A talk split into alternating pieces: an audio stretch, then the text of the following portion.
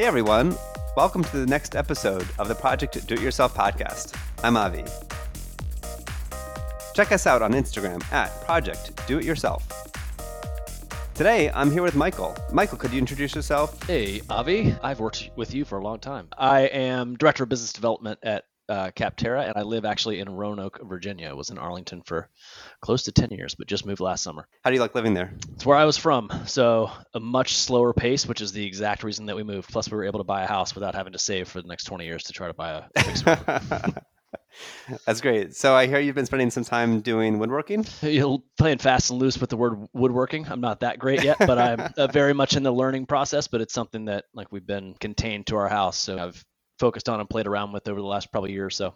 What got you into it over the past year? So I'd always been somewhat handy. Like I took construction classes in high school. Like my dad's in the construction industry. That all went away obviously moving to dc like you're living in an apartment you can't have a table saw in there so that was something that didn't do and then we moved back to roanoke and we were able to buy a house and have a garage which was set up already to be a shop so started to buy some tools again to build things around the house be in a position where i could fix things if they start to break and just be prepared and then took the next step with taking this online course that I paid for. It was like 80 bucks to learn how to build escalating projects in terms of difficulty. I've only gotten halfway through, but it, it was super cool. It's a super engaging guy on YouTube that like does a subscription thing where it's a class that you can go through. That's actually pretty cool. I'd like to get the course information from you after this uh, call. So what are, what are some projects you've done so I've done a couple things. Firstly, I'm a cheapskate, so I bought the tools, uh, but I didn't. I'm not going to buy the stands and accessories that go with the tools. Uh, the first project that I built was a essentially a rolling stand for my compound saw. So it's got put the casters and wheels. It's got shelves on it. It holds the vacuum system that I made,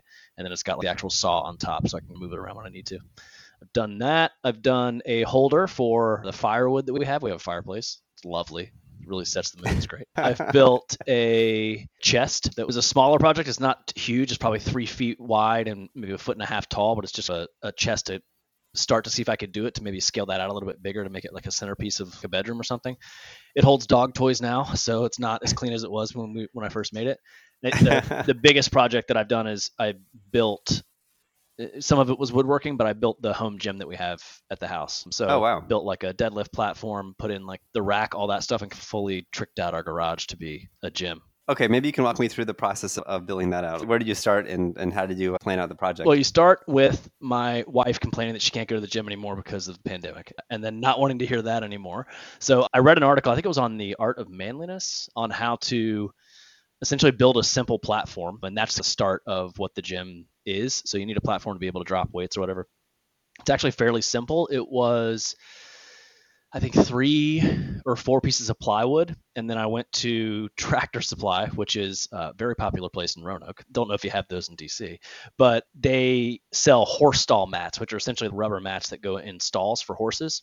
So you take those and you cut them into the length that you need. You just use a utility knife, and that acts as like the bumpers above the plywood, so you're able to drop weights. So then we bought a rack which is like a kind of a folding metal rack that it mounts against the wall. So it holds your weights, things like that. There's a pull up bar on top, and it has the ability to fold against a wall to lay flat to save space. We bought a ski erg, which is like a machine that kind of mounts to the wall. And she gets every toy that she wants in her gym. The irony of all this is the gym is a shared space with the shop, as I call it, the gym keeps taking over more and more space. So that's why I put the wheels on the saw because I had to take it outside to be able to use it because she doesn't like sawdust on her gym stuff. I see. Okay. So it actually backfired on me in the long run. It was fun to do it. Okay. So the the portions of woodworking that you built was mainly focused on the platform, or were there other parts of yeah, it? Yes, so that was the only part that we really had to build from scratch, and that probably took a day or so. Me and my dad did that. that was also where I got into this too. My dad lives in Roanoke. It's a good way to trick him into coming over to help me so we can hang out. he all he just kind of sits there and judges and like makes commentary, but he's able to help with some of the the lifting and, and stuff that I would need help with. It's been fun.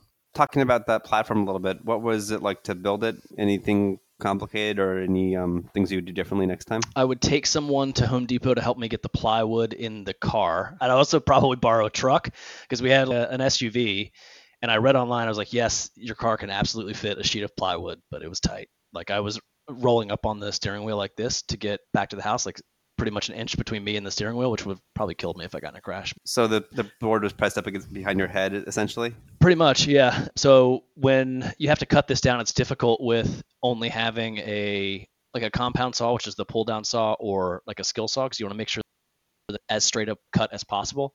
So I used a essentially a skill saw jig to make sure that we were ripping the boards accurately. So you had to cut them in half and make them so that there's two pieces of plywood on the bottom, and then there's a center piece that's elevated that's also plywood, and then to the left or right of that center piece, it looks like a, a podium, like for the Olympics a little bit. And then on those other sides to make it even, that's where you put the horse stall mats. So essentially building the platform, screwing that all together, it becomes immovable and insanely heavy. And then making sure that all the cuts are right, making sure that it's lined up correctly where you need to put the rack on later. And then cutting those rubber mats essentially to size and then screwing those down too. I think a picture definitely would help clarify you know, what, what you're describing. Uh, yeah. Did you find plans for this, or you just made it up as you went on? So the plans were not it was not detailed, and I think we had a vision about what we wanted to do with it. But yeah, it wasn't like a super detailed plan. It was just I read an article and winged it. Turned out okay. Nice. Why don't we just chat about the box as well, or the the chest that you built as well? What what was that like, or what was the process like for, for building that? So that one I had dedicated plans for. So it was the first thing that I was going to try to build where kind of winging it and like putting something together, throwing a bunch of screws in it and see if it stands up. This was like dedicated plans. The most complicated part of that was there are two things. I had to use a jig for the first time, which is essentially a way to mask where the screws go. So it's essentially like drills out this little almost like cave or hole on the inside, and then you screw in the screws so you don't see the screws the actual thing that you're building. That part was tough, and then the the facing and the walls of each thing, you build the frame first, and then if you're not perfectly square, which it was square enough, but you had to cut the essentially using plywood and then staining it later. So it was cherry plywood, so it was nice, but you have to cut it to the perfect size to be able to fit in those gaps in the frame. So that was the most difficult part probably. We had to do shaving down of the pieces to get it in a position to be complete. And then I put a couple of layers of stain on it and did what's called uh, a piano hinge. It's essentially the length of the box itself, and it's just a two-sided hinge, and you screw it in. It's a top on a piano when you lift it. That is what the the box itself. That's how we put the top on. So, did you have all the tools that you needed to build this No. already, or did you buy things for? Okay. Yeah, it was it turned out to be an expensive box. Uh, So I didn't have the pocket hole jig. I didn't have at the time. I didn't have a jigsaw. I didn't have a couple of, but I thought I could get away with it without them. I could not. So I'm a Okay. am now a loyal Home Depot customer. How did you uh, decide which tools to buy? They gave you a I don't know if they're calling you poor in the plans, but they're like you. It's most preferred if you have all of these tools, but they can be very pricey. so I started it to see like where we were. I was like, I'm not going to buy like a four hundred dollar tool or whatever. Like I don't have one of those. But I I pretty much bought the minimum of the tools that I felt like I could get away with doing it, and I was successful. But I had to go to the store a couple times. But if I ever get some of the garage space back from that gym, then I'll further them tools. But uh, I don't think it's gonna happen. you have to build yourself a second garage. second garage. your- yeah, so- I don't think it would look quite like the garage that was done professionally. Is that a tree house or no? It's my second garage. I built that. so, what are some of the things you're planning on doing next now that you have some experience?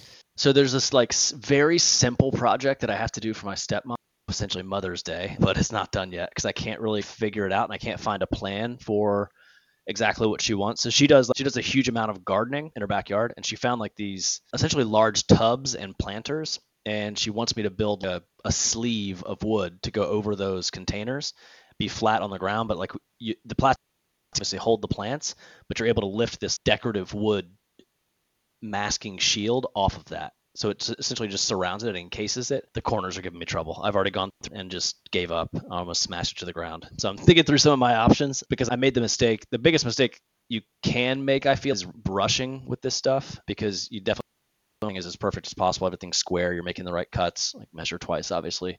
But I started the morning that I was supposed to give it to her, and it just delved into madness by noon. So it didn't. Have, So, it sounds like um, for a number of these projects, it may take a little longer than initially. uh, yeah, but I've got time. like on the weekends, like we're not doing too much at least at this point. Like, we're gonna be happy when it opens up. But we obviously do yard work and stuff. But we moved back here for a reason. There's not a, a huge social culture of the city. It's obviously fun. There's a lot of outdoor stuff to do, but it's much smaller in scale. So like we're very much homebodies, and there's time to do it. It's relaxing to just hang out in the garage and take your time with it. In in addition to woodworking, is there anything else that you're thinking of getting into, or is just this is the primary focus right now? The other thing that I've been doing, and I'm failing miserably at it now, is making sure to take care of the, the yard and all that stuff. But we unfortunately have two dogs. So as I see grass growing in a spot that had currently like been bare, they just pee again and something's dead the next day. So it's an endless cycle of madness. So I'm thinking either get rid of the dogs, which is not an option, or or pay someone that's a professional to actually do this. We tried to like so we put in this retaining wall a couple of months ago in the back of the yard, give us 10 more feet or whatever, because there used to be a dirt hill there. And there, the landscaping guys were like, "We can go ahead and like put sod in for you and grow the grass." Like, I got this. I can take care of this. There's still a temporary fence around it because the grass is not growing. It's like super patchy, but it'll get there. It'll get there in summer. Yeah, I, I think it's one of those things for DIY projects is that you can be very enthusiastic about doing them, and then when you realize the work that goes into it, it's like, okay, well, it's going to take a little more time than I And anticipated. how did this turn into? This is not saving money building this desk or or whatever it is. I can just buy this. It doesn't matter. The real talent in the house actually is Laura. So like she does all that baking stuff, and she's got a pretty big following on Instagram. It's like stuff that kind of blows my mind. It's way better than me playing around in the garage making a a platform out of wood. That's pretty neat as well. And you get to eat that. Michael, thank you so much for being on the podcast. Of course, buddy. Interested in seeing the pictures from today's podcast? Check them out on our Instagram at Project Do It Yourself. The theme music was written by Arlen Strassman. Thanks so much, and I'll see you next week.